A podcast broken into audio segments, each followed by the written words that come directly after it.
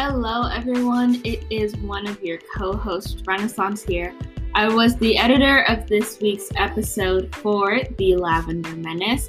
And just a heads up in case you don't follow me and Sunny on Twitter, which you totally should for updates on the podcast and just to hear our tweets in general.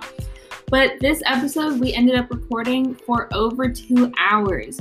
And because of a little Twitter poll that I hosted, the winning option was to split the episode into two parts instead of doing one long mega episode.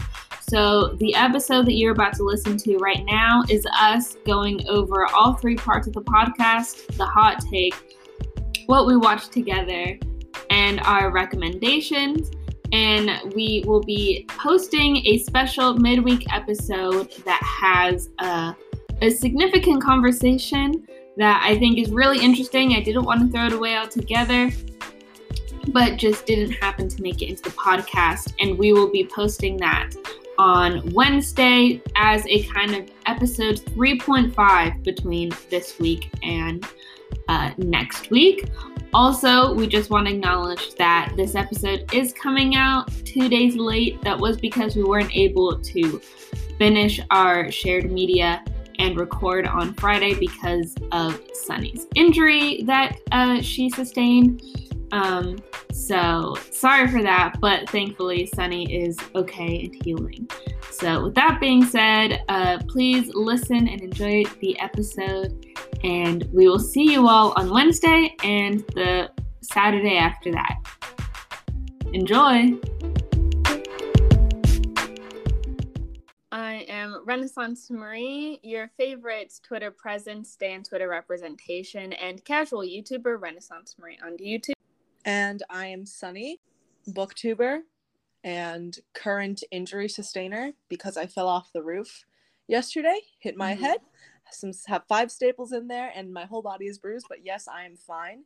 Um, and today we are bringing to you our weekly podcast show where we discuss a hot take, then discuss a piece of media that we consume together and then we recommend to each other other pieces of media so do you want to introduce to us what we're talking about today first renaissance yes so today for our hot take we are going to be discussing the groundbreaking, world changing act that Taylor Swift did yesterday on April 30th.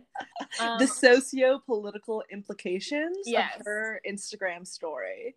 The effects to this is akin to the Berlin Wall coming down. I or think. like 9 11. Yeah. Um, both of those things combined is the impact of what Taylor Swift did yesterday. I agree. I love today. which was reposting um, Girl in Red's new album, and not only just reposting it, but saying that she's listening to the album on, on repeat. repeat. like continually. She's like, "This is my new Bible. This is my new doctrine." Like I love it. Everyone throttle. go buy this album right now. Everyone go mm-hmm. listen to it right now. And you know when Taylor Swift said that, I was like, I will. Let me go listen to this album right now. And listen, I listened to the album. I liked it. I thought it was pretty good, and I understand why Taylor likes it. I okay. I saw a very funny tweet that was like, um, why does Taylor Swift make so much good music uh-huh. when the music that she likes is so bad? yeah, no, I commented under that tweet because I saw that tweet on my on my timeline because so many of my mutuals had liked it. And at 1st mm-hmm. I misread it because I thought it said, um, why does Taylor Swift make such bad music when she listens to so many bad artists? I was like, what are you talking about? But then I reread it, I was like, oh, okay, okay.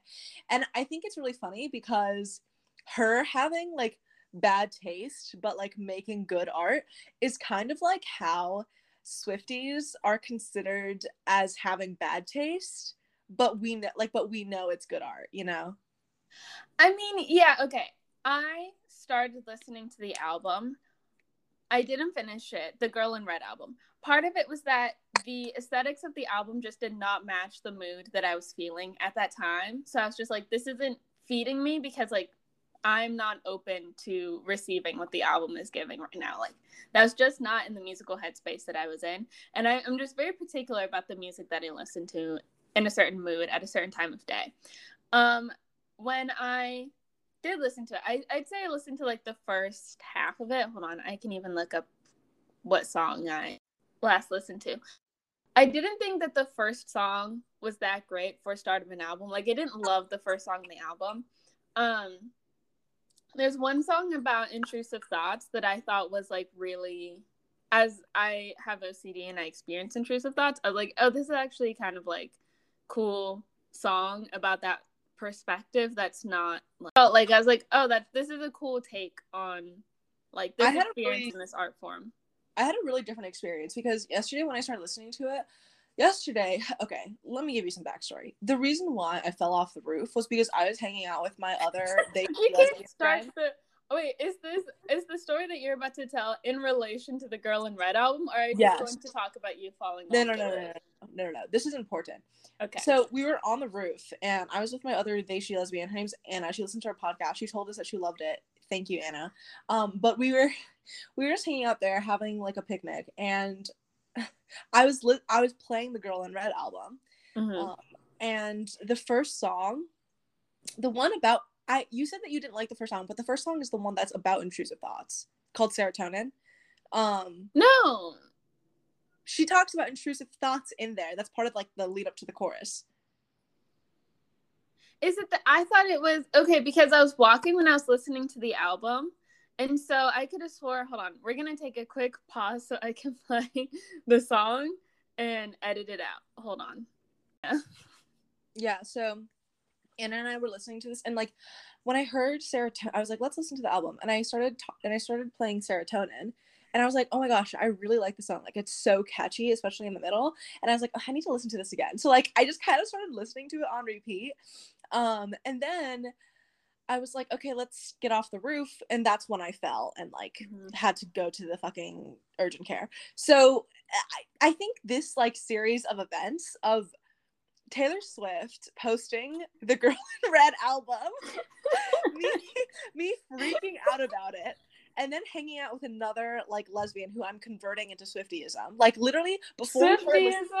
I'm no. dead ass because before we started listening to Girl in Red, I was like, Anna, we need to. Li- I need to show you my my Taylor Swift, my Gaylor Swift playlist, mm-hmm. and I did. It's a great her. playlist. Everyone should follow it. Everyone should follow my playlist. Um, and it's I was like showing her the music and I was trying to explain to her the August Betty cardigan like mm-hmm. triad and like the story going on there and all the music and she was like wow this is good. I'm like exactly it is good. Um and then so that that's how we transitioned into mm-hmm. the girl in red listening. So really i think i have taylor swift to blame for my major head injury. And i think, I think you can send her the medical bills. Yeah. The copay was only $35 so Taylor Swift, Venmo me $35. Thank you. yeah. I would like to correct myself because um, I said I didn't like the first song. I, don't, I I think it just took me a while to get into the first song, and so as I was walking, maybe when I started to like it, I thought it was a different song. I like the first song, which is Serotonin. I didn't love Did You Come. Me neither. I don't really love Did You Did You Come either, but I like mm-hmm. I like and I liked Body and Mind. I really liked Body and Mind. I think I like Body and Mind. I think I like Horny Lovesickness. I love Midnight Lie. I like. Uh, I think okay, I like. But you got both of the titles of those songs wrong. But or sorry, close. Horny Love Sickness, Midnight Love. Uh, the first like, one is it's Horny Love Sick Mess, not Sickness. Oh.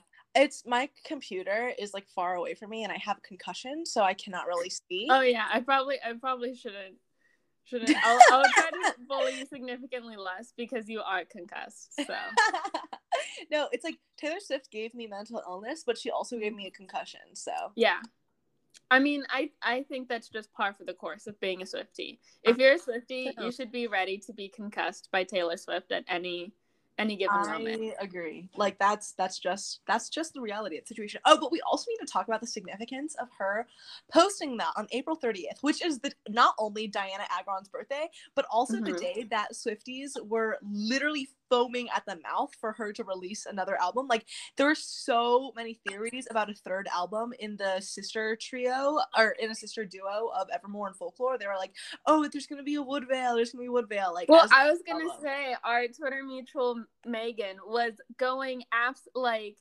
basically committing psychological warfare on, on the, the timeline. Twitter timeline. Yes like tweeting like, "Oh my gosh, Woodvale is so good," and like Yeah. a fake Spotify link Yeah, that's yeah. with Woodvale. At And it's Lady just like B Turd, at Lady B Turd, you are Mhm. a terrorist. You're a literally like I moved a couple of times. I can't even lie. Like she got me. you click the links.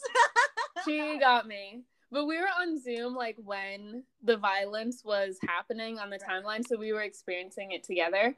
As at any given moment, just assume that Sunny and I are on a Zoom together. So anything that happens to either of us, there's Yeah. always a witness. I mean, no, Um, yesterday when when I found out that okay, the reason okay, I found Wait, hold on. I have a question. Yeah. I might have to look it up. Do you remember the which particular song that Taylor Swift posted on her Instagram story? Because I know- just- it- I think it was a screenshot of the album. I thought there was like a particular song because I feel like I saw a screenshot of it on Twitter and someone was like, not only did she post Girl in Red, but like this is the song that she decides to like. Oh, the post. Oh, the song was "I'll Call You Mine," Okay. Which and then I she said that, entire album on repeat. yeah, I think that song title paired with it being Dianna Agron's birthday really and Girl in Red just really sent like especially the like hundred foot deep gaylors just Yeah. like astral Yeah. projecting. Like if you heard a like a scream, just like a screech, maybe A three miles collective away from wherever you were, it Yeah. was a gaylor Yeah, opening yeah. Taylor's Well, account. the reason why I even knew about this was because literally 10 minutes after Taylor Swift posted that Instagram story, I got a text from my other Swifty friend who Not no no no no she's been a Swifty from the beginning like since she was like Mhm. 7 or 8 years old right and Mhm. she um she went to the Reputation tour I was I was gonna go with her Oh, I know this friend. Yeah, you Yes. told me this. Yes, like I was gonna go with her, but it was like the tickets were like two hundred something dollars because it was the ones that are closest to. And also at that point, this was when did she release Reputation? 27 to 2018, 2017. Like I wasn't Yeah. as big of a Swifty then because I wasn't in the I wasn't in the Gaylor fandom, right? Like I wasn't that big with like I really liked her music, but I wasn't Mhm. like in the cult of Swiftyism like I am now.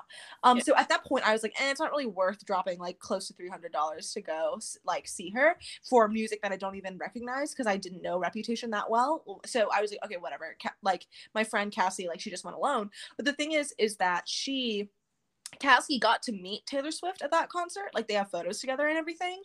Um, and That is So so, that- insane. isn't that crazy? Like, and the thing is, is that the way that Taylor Swift runs, like Cassie explained this to me, the way that Taylor Swift runs her concert situation is that, um, every concert, like her mom is in the audience, like t- in the in the seats at the very front, uh, picking out people to meet Taylor after the show. But you can only meet Taylor after a show once, so you know she takes down your name, and like if you have met her before at previous concerts, like you can't meet her again. But if you haven't, then like you know, so the, so her so so Cassie saw Taylor Swift's mom like in the audience and her the mom and her mom came up to Cassie and was like, "Hey, have you met Taylor Swift before?" Like so like I would Shit experience. my pants. Like I would, I would, I would fuck that up. So because I I wouldn't be able to speak. I'd be like Right. like I would I would see Taylor Swift's mom, and I think just the energy, like especially if I knew that that's what was happening, the energy of wanting it so bad would like repel her away before I was even the asked. desperation. yeah, I'd just be like, of like you. it would just be so obvious that I was freaking out, but trying to be chill. That like I wouldn't be approachable, and then even if she did, I would like my audio processing like ADHD malware would just go like I wouldn't be able to answer the question like it would sound like gibberish yeah, coming into my brain if I'm that overwhelmed. yeah. Like I would just full body shut down. But anyway, what thing? Why I brought up Cassie was that Cassie sends me a text mm-hmm. out of the blue. Oh and yes. I listen. I respond to texts immediately. I'm a Gemini, Mercury, and Rising. Like I don't give a fuck. I respond to every text imme- as soon as I get them. I open the message and it's a screenshot of Taylor Swift's story. And at first, I thought that Cassie was like pulling my leg. I was like, "What? Like, is this a joke?" Like I literally, I de- I thought it was a joke.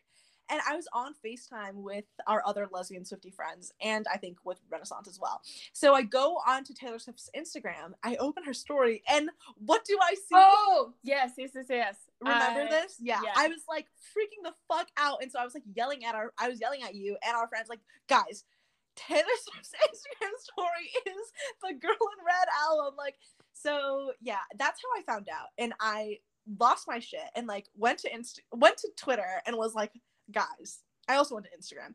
I was like, guys, like, come on. And I think that I think that Taylor Swift was really I think she knew there's no way that she okay, two things. Taylor Swift is definitely like an internet gal, like the way, you know, the way she is. But like the first thing is that she definitely knew that her entire fan base was just just fucking foaming at the mouth waiting for an album to drop on the 30th and she didn't have like she didn't have anything for us so Mhm. because she knew that she also knew that we were craving some sort of content so the second point to this is that that's as she knew that the person who was actually dropping an album that day april 30th was Mhm. girl in red so she was like okay i'll just take this opportunity for uh to on this day to promo girl in red's album and like support her because obviously like swifties are trolling my instagram page every three seconds right now. I was gonna say, I was like, I wonder like what the like analytics for this album looks like before and after Taylor, Taylor Swift, shouted out. Because the thing is, is that even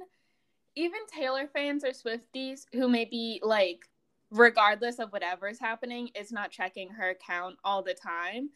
That uh, April thirtieth, that particular Friday, yeah everyone. Like if you if you had listened to at least folklore and Evermore at once in passing, you Yeah. were waiting for something on that day. yeah So the fact that like Taylor Swift and album release were like in the same sentence, even though it was about Girl in Red, like that should spread like wildfire. Yeah.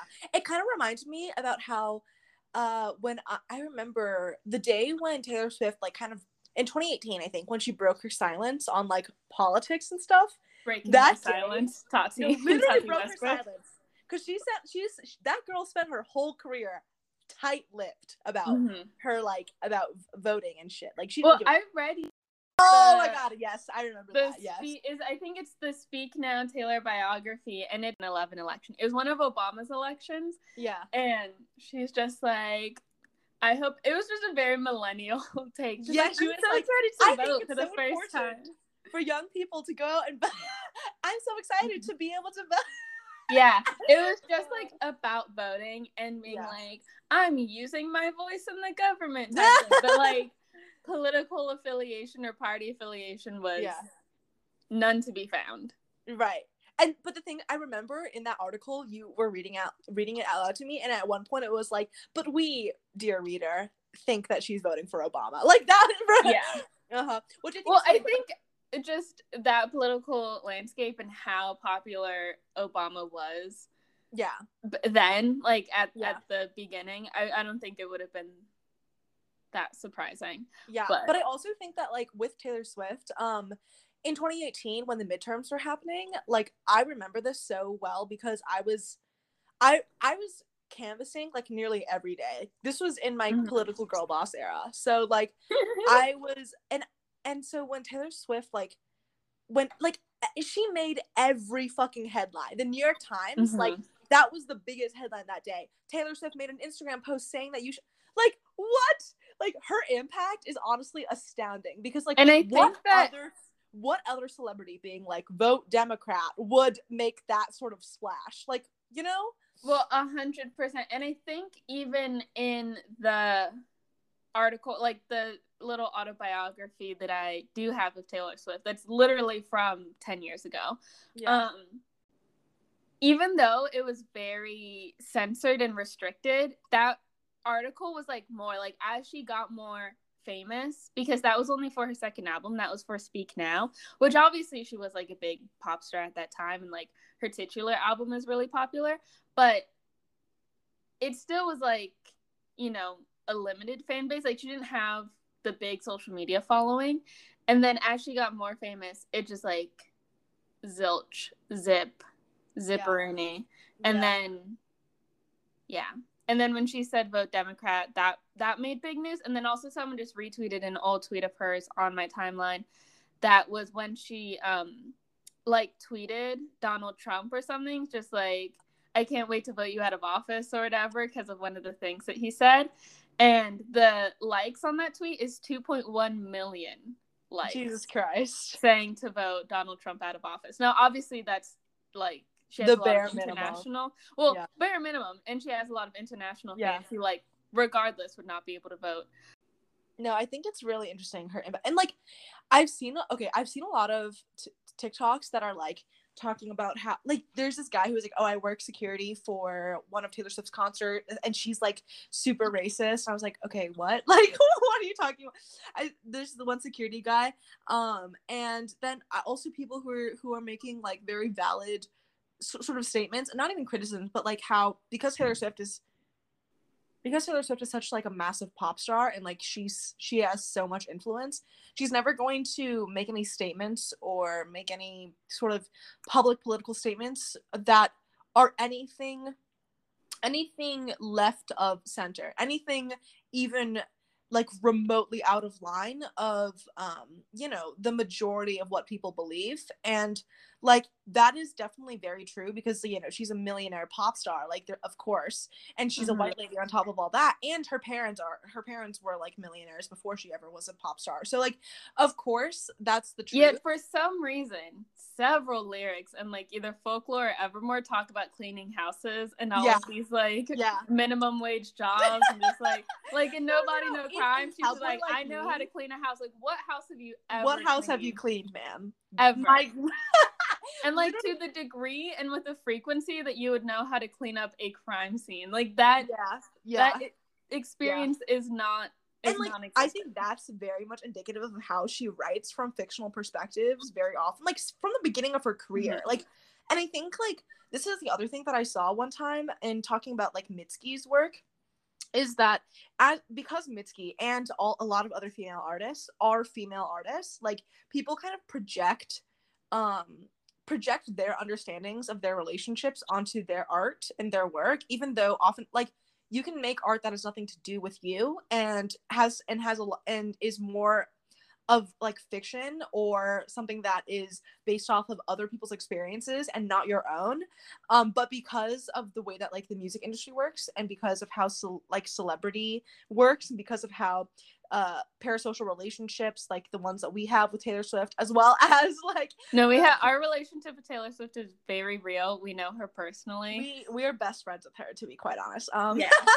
but like it's like because of the nature of all of these things people kind of like really personalize uh the the like people's music but it's like a lot of the times you know she talks about how when she was writing love stories she was like 17 and like was just pro- was probably just like mad that her parents wouldn't let her go on a date or something and so she she like wrote this very like dramatic romeo and juliet-esque song which i think is mm-hmm. so funny because it's like it is so indicative of it is such a reality of like teenage girlhood being like so upset over something stupid and then like expressing yourself in this incredibly dramatic way but like because she's famous and rich her like that is that music is just forever in her like her legacy and she's going to perform it until she dies. She has so much going for her and she has so much like there's so much space for her to fall back she has so mu- many like there, she has so many diehard supporters who will support her no matter what like even after even in like 2017 with like all that kanye stuff like, or like you know when things when things Yeah. go to shit like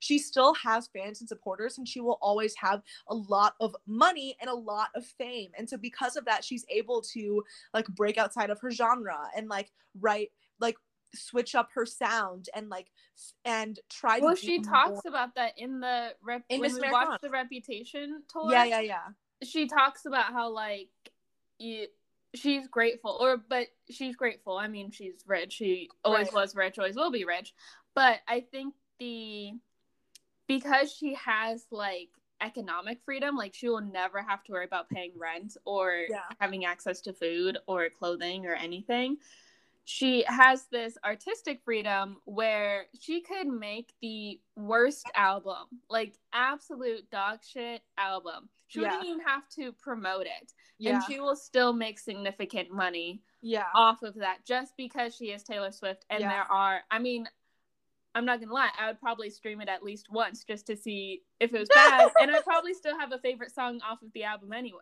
Yeah. So I mean, she could release a cover song of the ABCs, and I'm gonna stream it. so, like it, you know, I think she does have that. I mean, when she, because what was the album that came out before Folklore was Lover, and the album before that is Reputation. And like, yes, they're all by Taylor Swift, but I don't think any previous album could have predicted the following. I mean, obviously, Evermore and Folklore are sister albums yeah. and came out, you know, in similar times, and we're still waiting on that third album. Possibly. Right. Okay, this is the other thing. Uh, oh, hold on. I'll finish this point. Is um with the trio of Reputation, Lover, and Folklore going into Evermore, I think that like it really shows how whatever mood she's in, whatever era she's in, like she has the ability to like you know explore that which i think yeah. is is really interesting and um, also shows that like she has the range and her fans have the range yes her her fans have the range and they are deranged. So both things are true at the same time. Yeah. Um shoot, I was gonna say something and then I forgot. You were gonna talk about um her transitions in different albums, different mm-hmm. eras.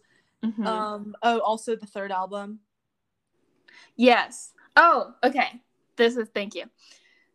I saw a tweet because uh Woodvale did not um, debut on Friday, April 30th, as we all hoped. Someone like had a compilation of like all the quote unquote evidence that proved oh my God, it was going to come out. like, and it was like compiled like Google Doc ads. Yeah. Like, and they're just like, okay, so if no album is coming out today, then what the fuck is all this? like, like yeah, what? Yeah, yeah, what is this like? third um like the use of three emojis and then at the grammy she had like it could i think because didn't you it was like her third award in that category maybe or something like there are multiple threes but everyone is and like the scrunchies came in a pack of three yeah. and so and there are all these there's the link to the woodvale collection on her yeah. website yeah, and so everyone was like, "So what the fuck is all this? If there's not what's all album? this then? What's all this?" And then? like, not even did she not release a new album yesterday, but like she refuses to a peep, a crumb, like, yeah. like not, not even, even a release date. Yeah, like it's just kind of like a staring match between her fans and her, where it's like we know that she knows and she knows that we know that she knows and it's just like this yeah. ever continuum yeah of like who who's gonna move first yeah um but also i mean her and like this third album is just like sitting on millions and millions of dollars because she knows yeah. the anticipation yeah. is build up so high she knows that whatever merch she's gonna drop of the album is gonna sell out within five minutes probably yeah like is she waiting for to get her next water bill? Like what? No, literally. She, like is what she is she waiting for? Oh, saving oh, up for. Like, and doesn't she have her own plane? Because I remember yeah. that in like America. In so, like, Americana. Yeah. So like, jet. what is she waiting for? That I mean, maybe it's because she doesn't need the money that she's just like, I'll release this whenever I want. Is like, did um? I was thinking. I mean, okay, so with with Miss Taylor, with Miss Taylor, mm-hmm. I was thinking Miss Taylor. She she is she is a menace to society. She needs mm-hmm. the tweet that was she's, like at the end of the day, she's a white millennial woman. Yeah. And like I love it when she reminds us of that. I oh yeah. I think maybe it's you so sent me the tweet that was like sometimes Swifties need to be reminded that Taylor Swift is a millennial because it keeps us humble. Yeah. And that really is true because she really just like she She's lets her peak of millennialism. She is. And she loves taking those MILF selfies, those oh, MILF angle selfies. God. I, I cannot. Them. The one that I can't believe her post about like, thanks guys for bringing Delicate to like number one streams isn't mm-hmm. like a fucking shit post. No, like the filter, the yes. the text, like some the way that Lana Del Rey needs PicsArt taken away from her, Taylor Swift needs what like the Huji app taken away from her. Like no. and the photos of her at the Grammys holding the Grammys out to the paparazzi.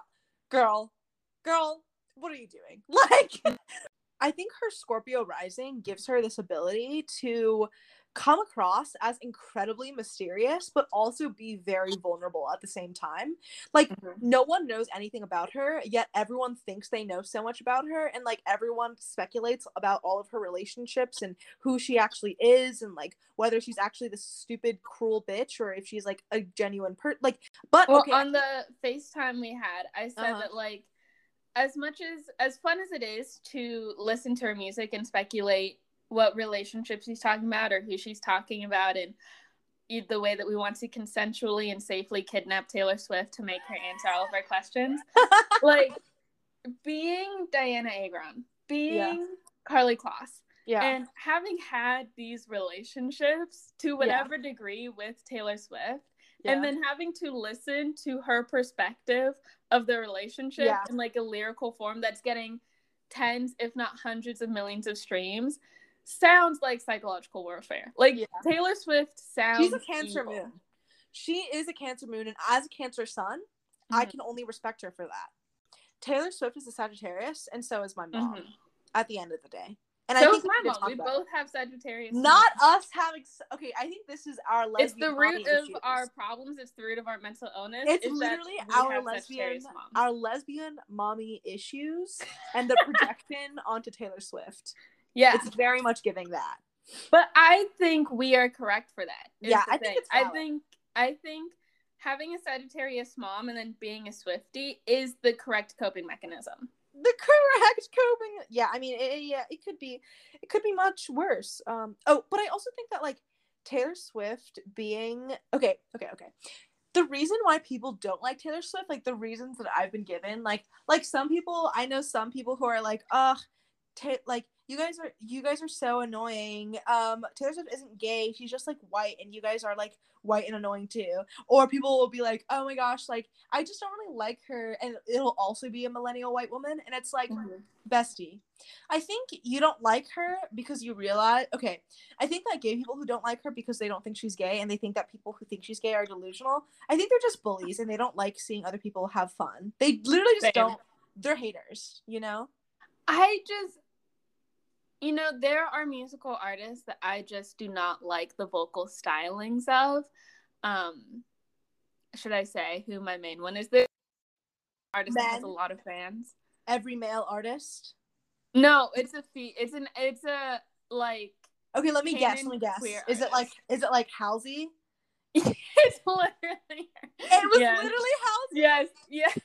my fucking mind One my of my best friends is a Halsey stan. Joe, if you're listening, I love you and I support your love for Halsey. no my friend teo is a major halsey stan I cannot listen to her voice when um To be honest, Badlands Deluxe 2015, that shit rocked my world.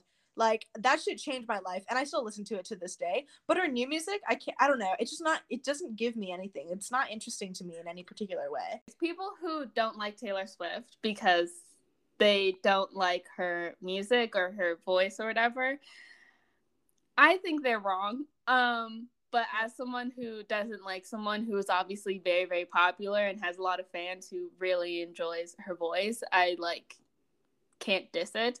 But people who say that like she's not talented or that her lyricism isn't good or she can't like make music is when I'm just like you just don't like things. Like Let like people. You just don't like it when other people enjoy things, and that sucks for you because some of us experience joy. I don't know about you.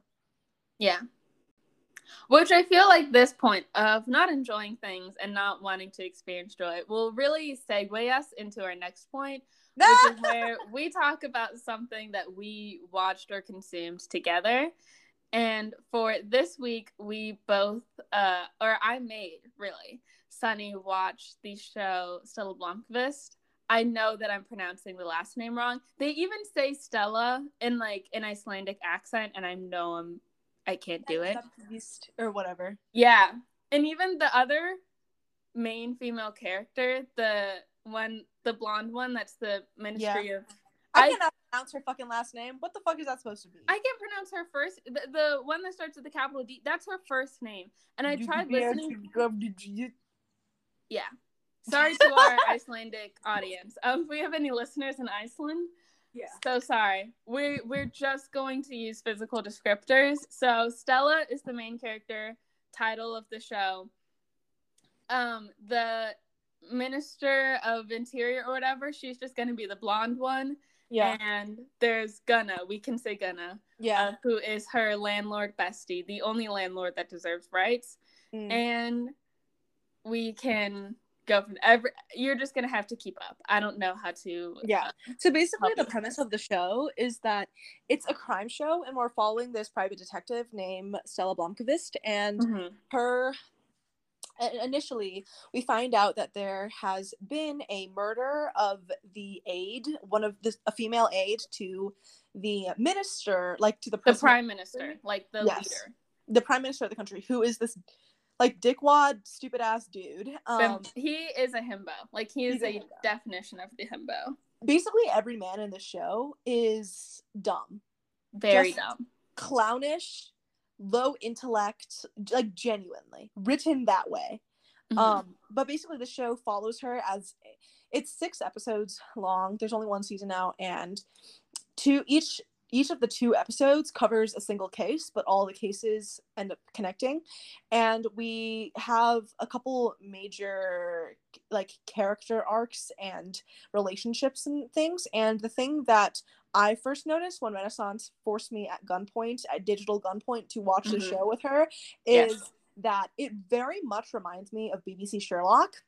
Which and- made my skin crawl when you said that, but because you're right, and I Yeah. didn't realize it. The it. thing is, is that me and Renaissance both had Sherlock phases, so we Yeah. can't really talk. Like we are the height of cringe, and we accept it. At least I do. I, I'm I'm not in my denial phase. I'm in my acceptance stage. I don't deny it. I just, I just didn't You want to be reject it. reminded that it was tied to that past. Like I just you reject that. You literally Yeah. reject. when you said it, it I'm constantly reminded whenever BBC Sherlock comes up and just conversation on the timeline, whatever, is that my most watched episode of that show, my favorite episode of that show is the one with Irene Adler Andler, which is basically like the counterpart to or the female counterpart to Sherlock.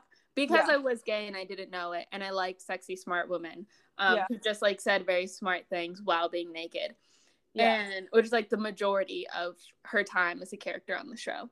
And also, that's what Stella Blomkvist is very. very yeah, no. Like, Stella so when you said that, I was like, oh, this is just my Irene Adler obsession Yeah. coming back Yeah. almost like eight years later. like because Stella Blomkvist is a character who reminds me of both Irene Adler and Sherlock kind of together Mhm. in a person because because she's a genius in the way that both of those characters are. She's kind of like psychopathic in the way that Sherlock is, and Mhm. she's also very vulnerable and naive in a lot of the ways that these two characters are, even though she's incredibly intelligent. But because also because she's a woman and because she's a young woman um, in the show, like she is, she is patronized constantly throughout the show. Um, and she is constantly underestimated and that I think like that's a common theme in a lot of detective crime stories of featuring young people as the detective and the and the crime solver um and i think that because all of the intellectual forces in the show are women who all have their own like motivations that are really particular um All of the what- significant characters are women. Even Yeah. the aide to the cultural attache in the third case in the last Yeah, two yeah, episodes is like she is the power force and yeah obviously a woman. yeah so i think that like that's pretty cool um renaissance is like nervous about me not liking the show because it's like her favorite thing ever Yeah. it, it's one of them. And it's definitely, it's like, okay. So, context into how I got into the show. I found the show in a recommendation thread for Killing Eve stands. And I watched this show like a year ago, like April of 2020 last killing year. eve or stella Blomkvist Um, I I had watched like the first season of Killing Eve, like when it came out, then I just watched the second one, so I was like getting into the Killing Eve fandom right before season three came out. Mm. For Gotcha. timeline contextually, so I, I had like just finished season two, and I was like gaining Killing Eve mutuals when I found this recommendation, and um, I saw it, and it's like not a very popular show, obviously, because it's in Icelandic, and the only people who speak Icelandic are people who live there, and it's not a very heavily populated country. Um, and so they're just like, oh my gosh, please check out this show. And so I was really in that mindset, like media wise. And I had known about the main, like, romantic. I don't even know if you could call it a romantic relationship. It's really a sexual relationship that takes place in the show because of it. The recommendation was for Killing Eve stands who are also deranged. Swifties and Yeah. Killing Eve stands are both deranged. Yes. Um, and so that's how I got into the show. I watched the in, the majority of the season in one sitting. I started it at midnight, finished the first five episodes around 5 a.m. when I have to go to sleep. Went to sleep, woke up, watched the last episode. I wish I had my reaction thread for when I watched it, but it was on my previous account that got suspended. Twitter support, if you're listening, please reactivate that account. Um, and so yeah it, it has my initial reactions you didn't i don't know you react internally just in general so i couldn't tell when you were really intrigued and when you were really bored which is why i think i perceived you as being just bored and hating it the entire time even you think you I kept, react internally? That's very funny because all my friends who've ever you, watched you've admitted that you do that you I are an internal reactor yeah Well, that's interesting because all, all my friends find it very annoying when I watch things with them because, like, in real life, because they're very much like, Sunny, can you shut the fuck up? Like, can you stop? that's when reacting?" you like when you are when you're the one showing me something and you're excited to like like when we watch birds of prey you do not stop talking a single second that birds of prey is on. Um that is true. But I think when you are being sh- or like something's happening. to you you react internally. Like when there's when you're not eager to share with someone. Interesting. Yeah, because I'm trying to like withhold my judgment and um experience it in a genuine way. But the thing is, is that if I had to, as soon as the show and as soon as we finished the last episode, I think that if I had to get, I I'm the kind of person who Letterboxd and Goodreads have poisoned my brain. I need to give all media five star ratings, like ratings out out of five stars. And I think if I had to give um Stella Blomkvist um a rating out of five stars, I would say like a three point five personally. Like That's not mine, but that's higher than what I thought you were gonna give it, and I really appreciate that rating from well, the reason why it's a three point five for me is because on an objective level and on a way like in a way okay okay let's let's break this down into a couple perspectives. There's the gay mm-hmm. person perspective. There is I love it. there is a gay person perspective there is the like film critic perspective. Yeah, there is like my personal opinion yeah, so like the gay person perspective is like a five star situation because it's like exactly, exactly. because renaissance was just like vibrating and seething at the fucking foaming like Mhm. every every other no, I really was trying. At the beginning, you were just not giving what I wanted you to give when the gay activities were happening. So I, I tried to like, I was like, come on, be excited, and you were not. So then throughout the rest of the season, I was just like, you know what? I'm just gonna keep this to myself. So there were scenes in the last two episodes where I'm just like, you know what? On the inside, I'm having a I'm having a gay old time over here. But I was I was not showing it. I might have slipped a couple of times if you know. you would be like you would be like oh my god she's so sexy and she'd be like Yeah. walking like she'd be Yeah. like Oh yeah, no, cigarette, Stella, be like, oh Stella doing anything throughout the entire show, I was attracted to her from start to finish. I think she is so sexy in the entire show. Heida So- oh. Reed, if you're listening, if you find this somehow, call me anytime. I know you're married to a literal man. I do not care. I don't respect men. You can call me anytime. so basically the thing is from the gay person's perspective i understand that it would be like a four or five star show because of the, the gay sex and whatever Yeah. but um so from the film critic's perspective i think it deserves like a three star because i think that it's it's well made in some aspects, but in other ways it's like not. For example, I think our our character I feel like Stella as a character is simultaneously like trying like she is trying to be what like men think is sexy while also being trying to be like what like women think is appealing or what women should aspire to be and I think it shows in moments where she's vulnerable versus moments where she is like badass. In moments where she is able to break down the entire scene and like explain things that's like, oh wow, like, this is mind blowing. Like I understand the whole situation now. Those scenes make her seem like very intelligent and badass, which like she is. Yeah. But in, yeah. she also gets she, like in moments where she gets captured or like it has violence done upon her her or is in any way like violated it feels like it feels almost like gratuitous in in the way that like it's kind of it's kind of like filmed and written. And i know i think this is written by what two men and one woman? Yeah. I feel like it shows because i think that on a realistic level like for who she like for who she was and the level of intelligence and like badassery she would have, like it didn't make sense for her to not be more mm, like physically aggressive. I wanted to see her be more physically aggressive in the show because that, I I do remember that critique when I first watched it.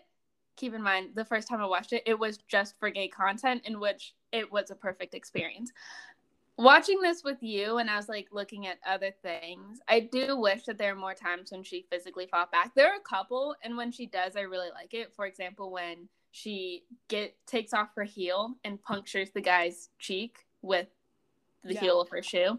I yeah. really like that moment.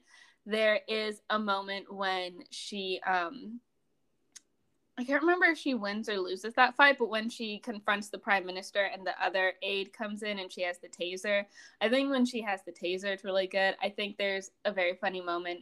This isn't aggressive, but the times when she's interacting with the two cops that are like constantly hunting and kidnapping her, I she's like intellectually aggressive and it's just like i can't believe i'm in a car with these two like meatheads but she's not very physically aggressive whenever she is captured yeah. it like, and I just makes there are moments where it's like the viewer is supposed to be uncomfortable and the viewer is uncomfortable uh, is uncomfortable but it's like i don't think it's like for the right reasons or like done done in any particularly like nuanced or interesting way like i think that if every time we see every time we see her come into conflict, like it's it, it kind of gets repetitive when she keeps on getting kidnapped or when she keeps on like coming walking right into situations. Like it's like this girl should be like logically she should be more on more on edge and more like self-defensive and like the flashbacks to her like childhood trauma that happened in well, every that okay on the on defense thing i have questions just about Icelandic culture and how that happens. Because also, you have to keep in mind that we're two uh, female presenting people who live in the United States. And like any moment, we are like, you just have to be, I think, more self aware. I don't think that is as instilled in Iceland as it is here. I don't know the exact statistics, but I think just the violence that you have to be prepared for living in the United States would probably be more than in Iceland. Yeah, but I also and on and on the second point is that the thing, the whole idea of the show is that like this case is bigger than anything that she's ever worked on before. Like the way that we see her law career in the beginning is that she's called because she's supposed to help this like she knows who is suspected of doing the murder and the only time that she has like defended him has been for like petty crimes. Yeah, so, like, but it's like for her to work for as, the government.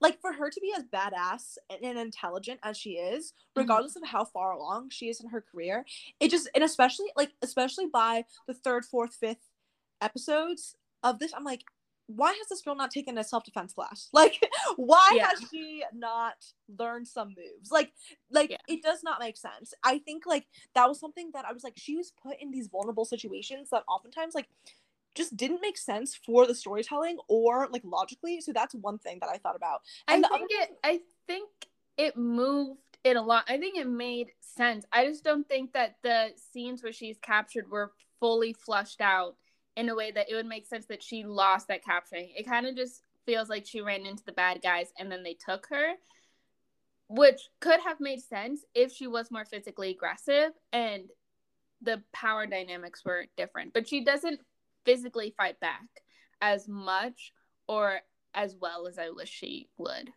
Yeah, I mean, and I think another thing about the another thing about the storytelling that I think could have been improved, or like, I just think that there there are there are things that are kind of like uninspired in the ways that it's like shot or directed, and like that's fine.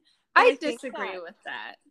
No, I I think it's like well, okay. This is the other thing. So if we're doing the Sherlock comparison, Raggy or Raggy or whatever the fuck how you however the fuck you pronounce the cop's name, the cop that mm-hmm. she works with, yeah. he is he is the Lestrade of the show, right? Like he yeah. is great. He's the bumbling cop who doesn't really know. He's pretty un- incompetent, and he always he's always looking to Stella to like solve the cases for him, basically. But the John Watson of the show is oh this is the other thing is like Gunna. But the thing is is that Gunna like in Sherlock in BBC Sherlock we get a profile of of John Watson that is makes him this character that feels so like well-rounded and like rooted in reality. But Gunna feels like a cartoon character. Like she doesn't feel like a real person in the way that like Stella and the other characters in the show do. Um because Gunna is really ultimately just like this side like this like side chick and she understands that too, especially in the last episode where she's like stop pushing me the way like I'm injured and you are the reason why I'm injured. Like she doesn't feel like a real character in the way that the other characters do.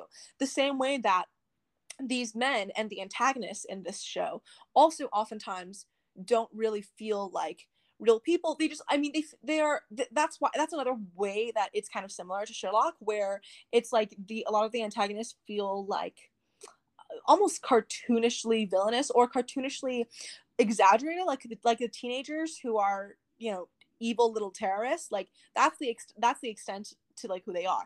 And like the chinese ambassador and whatever. Oh and i also think that another element of the criticism of the show like from my personal perspective is like i think that like this representation of like of like china and like this yeah the the, the political relations were questionable. The whole political setting and setup of this show the whole premise of the show it's like i'm like mm, this is very interesting because yeah it's it's very much like furthering furthering some like a xenophobic sort of perception of China and its supposed control over the world and stuff. Um, but it's like we're gonna finish this. I'm gonna go back to your like calling Gunna and the other characters like cartoonish cartoonish basically because I just disagree. I I I disagree with that characterization. Not that I think that like your opinion is wrong. Like if that's your opinion of the characters and how it's written, then that is that. I just don't think that that's like objective. Like I, I don't think that that is an objective criticism on on that characterization. I guess like the moments where these characters like humanity shines through, the moments where that where that does happen and stuff like it is endearing and it does like kind of like it just makes sense but I, I just I just feel like there's like something missing. There's some there's some emotional aspect to the show that like is kind of missing for me, and that's why it's like a three point five. Because the other what I was talking about initially, where it's like okay, gay people are gonna be like five stars. I feel like critics would be like three stars because I feel like there's you know I, there's something mm, there's something really fundamentally missing in the show. I feel like in terms of like the storytelling. There there's something like the whole China thing feels like such a cop out. Like when it was first, uh, once we first started talking, like once we were first in, um, at the very beginning, once we were first, um, sort of introduced to that prevailing conflict of that sort of thing where it's like oh the, all these men in power are like fucking with each other and um they're like all yeah but all, okay like, like i agree that just having uh or presenting a conflict with china because it's a political show and and it there's like this big or economic deal power. like any foreign power and that is yeah. like I, that's just such a cop out. Like what? Because we as the audience don't know about the machinations of that. We're just supposed to view that as like the general conflict that yes, looms but that's the show. It ties it all together. Nature of watching, like that's just the and nature of liberalism. Like that's just the media of that's just the nature of watching media like but but see this is why i don't in like this shows. political climate. Um i also no but that, you, well, you see, I, I was watching i was watching stella Blomkvist. i wasn't thinking about how you were reacting to it. So i didn't know that my reaction to your reaction to us watching it was informing how you are watching it. Does that make sense? Like i didn't know like i, I didn't think about that so like that wasn't that wasn't on my that wasn't on my fucking radar. Like I wasn't thinking about that. And plus, I did enjoy the show. I think it was fun and it was really engaging because every like I would annoy you during the day because I'd be like, "Let's watch Celebrate yeah. this. I want to finish." But I was getting mixed signals because you were like, "Okay, when are we gonna watch so? When are we gonna watch it?" It gave like you wanted to watch it, but the thing is, is that because you were so like just throughout the entire like it didn't matter if it was like one of those like more slower parts of the show or something like a major plot point was happening your face was the the same the entire time so but then like for me and i'm just like when i watch things because i knew what was happening like my instincts were in it. If we're if we were both watching this for the first time together, I would have been screaming and talking the entire time and just like all over the place. But because I was like, okay, no, that this is gonna happen. I don't want to like I don't want my my instincts to like like show like kind of like show the cards of what was gonna happen next. I was like, okay, I'm just gonna let Sunny react to this like raw, just like I'm not gonna say anything because I wanted like your true reaction. You so are the, the that your true person? reactions were you nothing. No, you're the no only commentary. person who's ever told me that I'm not reactive to like media. Like I feel okay. I think I'm you, okay. This is the thing. I'm very much underestimating the impact of like my Capricorn moon in my portraying of my like, emotions. But, okay, this okay. But this is the thing is that you you gave that you wanted to watch it. So you're like texting me that you wanted to watch it, or that and like, kept, like this was so annoying. I'd be like, let's watch it because I couldn't watch mm-hmm. it on my own. You you were the one who had like the login yeah. information, and you were the one who could who was zooming it. So I was like, let's watch the show. But and you would like I was not so respond. You, would be tired. you would be yeah. busy, and I'd be like, "Are you fucking kidding me? We need to the only the motivation, or like the perception of the only motivation that you had for wanting to watch this show was to just like get more like roast content against me. Like it felt very hate watchy. Oh, of Never like you only wanted to watch it so that you could be like, actually, your opinion is invalid because no, you no, like no, this show. No, no, no. Listen, I like that's I, what it felt. I like. don't. No, no, no. I don't hate watch media or hate read anything. If I don't like something, I will put it down. Like after last year, after like the end of 2020, I kind of realized I'm like, it's just not worth wasting my time on media that I think is bad when there are so much media out there that I know I will love. So I would never waste my time on something that I think isn't good. If I watch something, that's why during Wonder Woman, I was like, I don't want to hate watch this. It's I, I don't give a fuck. Like I don't I literally just don't care because I don't care to consume bad media. Like that's what I'm saying. Like if I want to watch something, it's because I think it's good. Like I wouldn't want to watch it yeah, unless but I you also lie. I lie. I lie. What did I lie about? Let me know. Well, the thing is that you tell me when you lie. So if I ex- say the lies, they're never t- like you.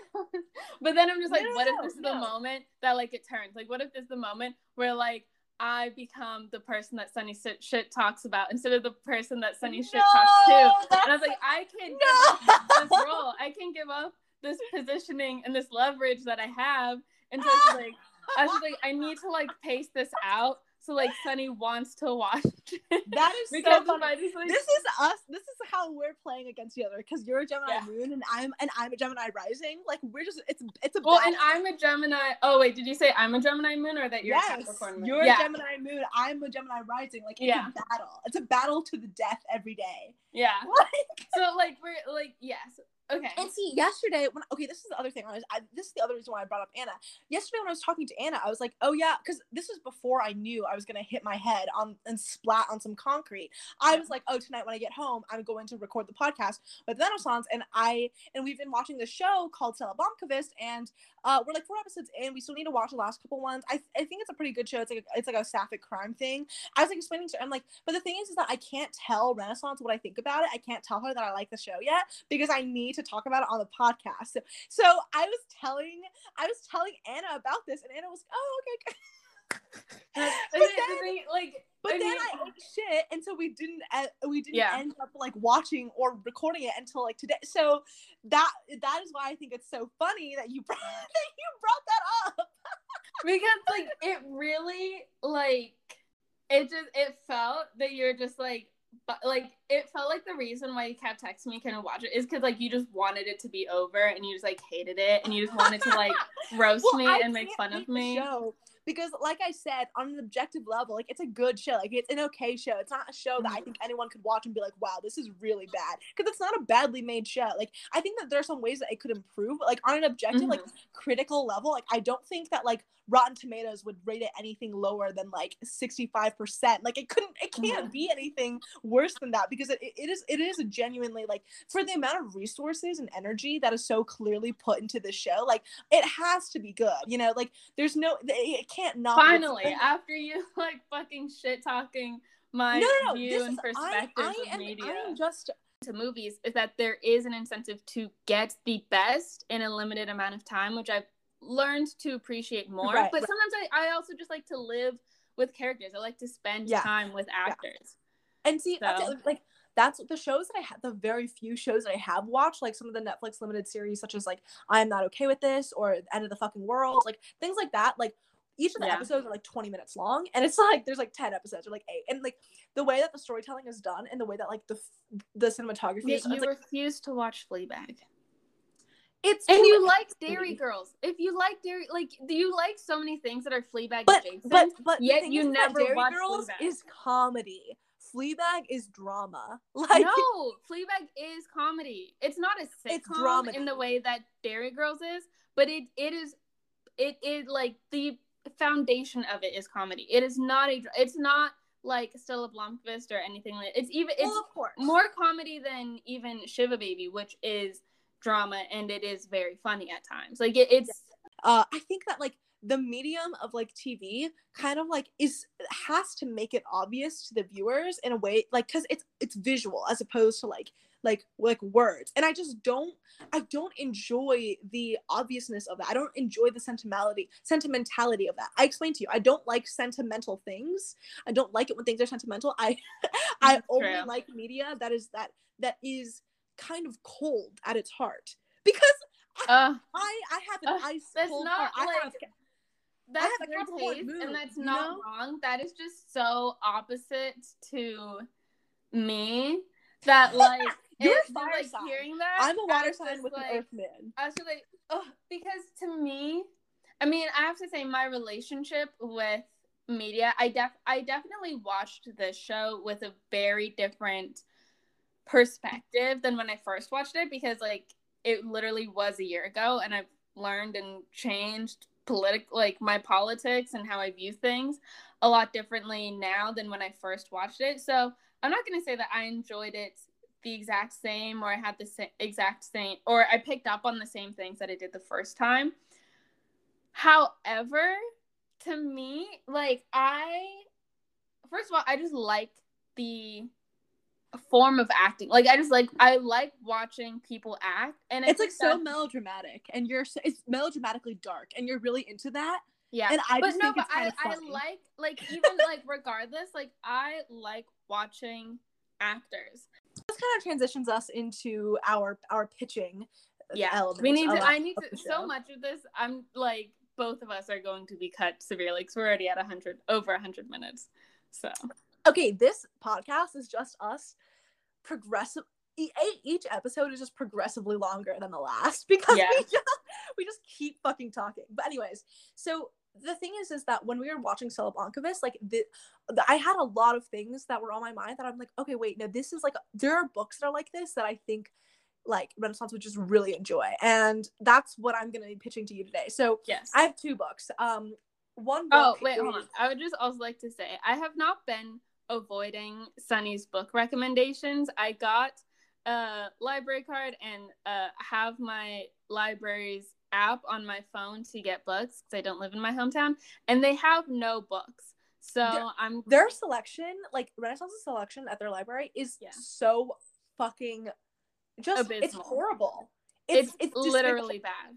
like So I mean, I I'm very shout out to the St. Louis County Library uh like situation because it's it's such an extensive network. Okay, so like how my library works is that the St. Louis County Library has we like, don't have time to get into how your Well, library no, but works, but it is just fundamentally better than mine. So I'm gonna try and figure out a way to get access to the book recommendations that Sunny's Yes. giving me. So But we will. I, I will be getting feedback on some of these books. We will Yeah, be I reading. will, I I will okay, be reading. and there are so many elements of Stella Blomkvist that I was like, wow, this very much reminds me of this because Pretty Girls just feels like a much like almost like a darker version of what you enjoy about like Big Little Lies as well as like what you would enjoy about like Stella Blomkvist. So in Pretty Girls by Karin Slaughter, Karin Slaughter is like very well known for her thrillers, right? She's a she's a thriller like what's the word? Like icon, like she at the top of her field for there. And she um she she in in pretty girls uh we get the perspective of these two sisters. One sister is quite well off married to a very wealthy man uh, and the other sister is they are estranged sisters. The other sister is very poor. Uh, she i think she dealt with addiction and now she is trying to get back on her feet. She has a child she has a boyfriend and she has her own business like grooming dogs i think. And she's trying to get back on her feet. And basically what ends up happening that triggers this this book is that at the very beginning of the book our our main character one of the sisters the rich sister i think her name's claire. Claire uh, and her husband are out celebrating something because claire has been on like house arrest. She has like an ankle bracelet for some reason. We don't really know why. She she's been and so but it's the last day of her arrest and she's celebrating with her husband. But as they walk out they're about to like fuck in the alleyway. Her husband gets mugged and murdered in front of her eyes. So then uh then uh, through a weird series of events our main character claire goes back home like there's a whole funeral situation. And then she finds on her husband's computer some like snuff films like per like porn that is very violent and basically like it ends in these people being murdered right? S- these like girls being murdered in these in these like pornos. And she's like what the fuck? Why does my husband have this on his computer? And something else happens with the other sister who then gets entangled in this mess. And now there is sort of a police investigation because our main character claire presents these films to the police department. And she's like what the fuck is this? And the police officer is like oh don't worry it's all like fake. And she's like mm, i don't know if that's true. And then things unravel from there. This book is incredibly gory. Like it is it is very is vile. Like the descriptions of what happens are make like make made me like sick. Like it's so it is so disgusting how what happens. But it ultimately is about talking about it, it ultimately is talking about um like gender and violence against women and um like rich men and institutions of power that are very fundamentally like corrupt and th- that are ultimately tied to their kind of like violent sexual desires. And also the the estrangement and the the ways that women are kind of separated from each other especially since we're following the relationship between these two sisters who haven't spoken in years because of something in their past that we don't really find out about until later. And like it really much it very much deals with the with the topics of like sexual violence and and stalking and harassment and you know like what you know how like do you even know like who people really are? Like and the and the thrilling elements of the story like it's so fucking fast paced every chapter gives you whiplash. Like one time when i was reading this book i was like at a party uh, when i had just finished this book and when i was like only halfway through it i you know when you like consume a piece of media and like it just puts you in this daze where like you can't think about anything else besides that I was kind of walking through that, and so I would be in class, and I'd be like, "No, listen, guys, guys," and I would explain to my two th- these two friends, Katie and Alex. Listen, if you're if you're listening to this, which uh, you know the entire plot of this book because I sat you down and explained it to you from like as I was I was like no but listen then this happens and then this happens and then this happens. and then when I finally finished the book we're at a party later and I'm like no Katie Alex come here and I like sit them down and I'm like and then this happens and then this happens and then oh wait but I forgot to mention this and then the, like it was one of those books that I was like after I finished it I'm like I need to fucking talk about the other the other book that I want to recommend to you um is called Fortune Favors the Dead by Stephen Spotswood and yes. I think you would enjoy this book because it is much more it's much more humorous and not as gory as pretty girls. They're they're very they're very not similar at all. Their books are very different but um fortune favors the dead is set in 1940s new york we need City. to quicken i will just take you out we are at 117 minutes. I have to re-listen to this to edit this. You have recommended me this before. I believe you. I have? I do not remember. yes Yes, yes. You recommended this to me like two times before when when I was like before I got the library apps, then when you sent me screenshots of like books to try and yeah. look for. Yeah. I've I've tried to look for this book when I get access to yeah. the books that you're recommending me. I am going to read this yes. one. That one is on the list. But let me explain. The thing, this book has no hype, which is why I'm talking. Pretty Girls has a lot of hype. Can you, you find so many reviews about it. it. Stop! Why are you limiting me? You're so at, mean. At You're such a At one, because you talk for so long, which I appreciate. I like listening to, but this is a podcast. We are at over 100 minutes. I do have to re-listen to this to do it. Can you at at 121? Can you finish a rec- your recommendation for this book by 121? I'm not even looking at the time, but anyway, let me explain. So yeah, 119. So you have this book. Minutes this book is set in 1940s New York City, and it's about we're following this private investigator who is this like MILF. Uh, she has she is chronically ill so she's looking for an assistant and we're from the perspective of the assistant the assistant is this like butch bisexual girl who worked at the as in the circus so she was in the circus and on one of her night jobs one of her night shifts she gets entangled in this like crime in which the MILF detective lady is like, okay, you should be my assistant. And so she's like, okay, I'll be your assistant. And so they become these like detectives within the New York City kind of scene.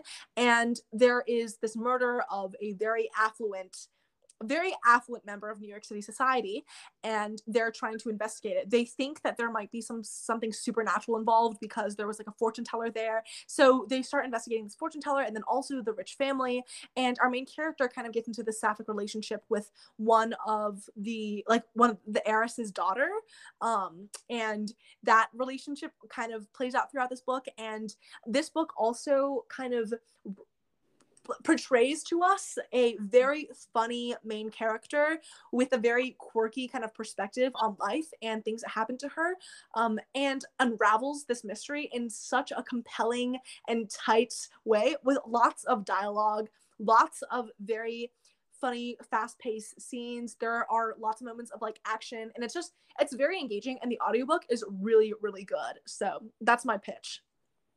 Amazing. Great. Thank you I'm I'm see that was such a good pitch and significantly less time than the other one. I'm gonna start assigning time constraints to your pitches because okay, then your pitch has to be less than three minutes. Oh, okay. Uh, mine always are. so my recommendation is Unsane. It is a movie from 2018. The director is hold on. The director is Steven Soderbergh. I don't know any directors. I'm I'm really a film bimbo and I stand by that. Um, but I watched it because the lead actress in the film is Claire Foy, who I adore, and the film is 98 minutes long, which is like one of my preferred uh, lengths. Anyways, this movie is about a girl who um, has like kind of moved to a new city and she's been living there for a couple of months and she kind of just lives a a boring corporate life. But kind of towards the beginning of the film, we find out that she left her hometown because she has a stalker, or she believed that she had a stalker, and so she moved her hometown to kind of like escape that. And we get these moments where it's kind of believed that sh- the stalker has returned and followed her to the new city. And when she goes when she calls the police to like report that someone who she has like a uh, restraining order against is like violating that restraining order and trying to follow her again instead of like going to the police station to get like legal help she ends up being admitted against her will to hospital. Um and she kind of like fervently fervent what's the word? Fervently yeah fervently like tries to advocate for herself that she's not imagining these things and that and it like there's flashes of his face on other characters and other people's faces and we start the movie believing that like her perception of reality is real and like what we're being shown is what actually is happening but as the movie progresses the uh, reliability of the narrator becomes more and more and like her credibility as like from her perspective becomes more and more flawed and more and more questionable throughout the film. Um, and the bulk of the movie does take place in the psychiatric hospital but i just think it's a very tight quick based or quick quick paced film um, with like a very interesting narrator. And it's a film and it's shot on an iphone if you watch because you you like to like ruminate in the minds of characters and like readings and stuff like that and i'm i'm i'm not going to compete books versus movies just i we just have two different stances on that. But i think that this would and since you don't want to watch normal people this i think i, I want to know what your opinions are on this if you end up watching it of, of how it portrays like the inner mind of a character externally and like visually and how that's communicated with the audience if you do end up watching it. And that was our podcast, folks. We talked about Taylor Swift again um, and Gaylor theories.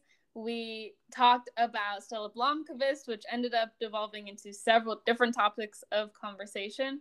I still highly recommend watching the show. Sunny gave it a 3.5, which for Sunny on a show, that is very impressive. And I'm grateful for that rating since I thought that Sunny was going to bully me relentlessly for making her watch it.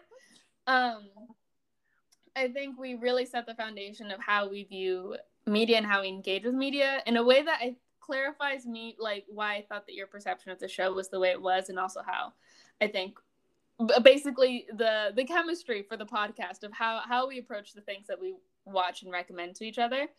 Um because honestly I, di- I didn't fully know your perspective on different media so that was actually interesting to hear about. And you heard our recommendations so sunny recommended the book pretty girls by karin slaughter as well yes. as favors the dead by stephen yes. spotswood and I recommended the film Unsane from the year 2018. If you guys end up uh, watching Stella Blomkvist or any of the recommendations, please let us know and your thoughts. Uh, you can contact me on Twitter at Renaissance with an X, and you can contact Sunny. Where can they find you? You can find me on Twitter at a Sunny Book Nook, on Instagram at a Sunny with a camera, and you can also email us with your hot takes at the Lavender. Yes. Please, please, please send us your hot takes so that yes. we do not have to yes. try and find them on our own. And we want to engage with you and what you guys think you want to hear us talk about. Hope you guys liked it. Um, oh, email us with your hot takes at the lavender menace podcast at gmail.com. Yes. Or with your any of your thoughts, any of your reactions. Or you can message us, but you know, email is very formal and you know, if you want to, you know, confess your love to us, we would love to see that in our inboxes. Yes. And the email is checked by both of us. So if you want both of us to hear something and you only DM one of us, um, it's just a great way to talk to both of us at the same time. So I hope you like the podcast and we'll see you all next week. Bye. Bye.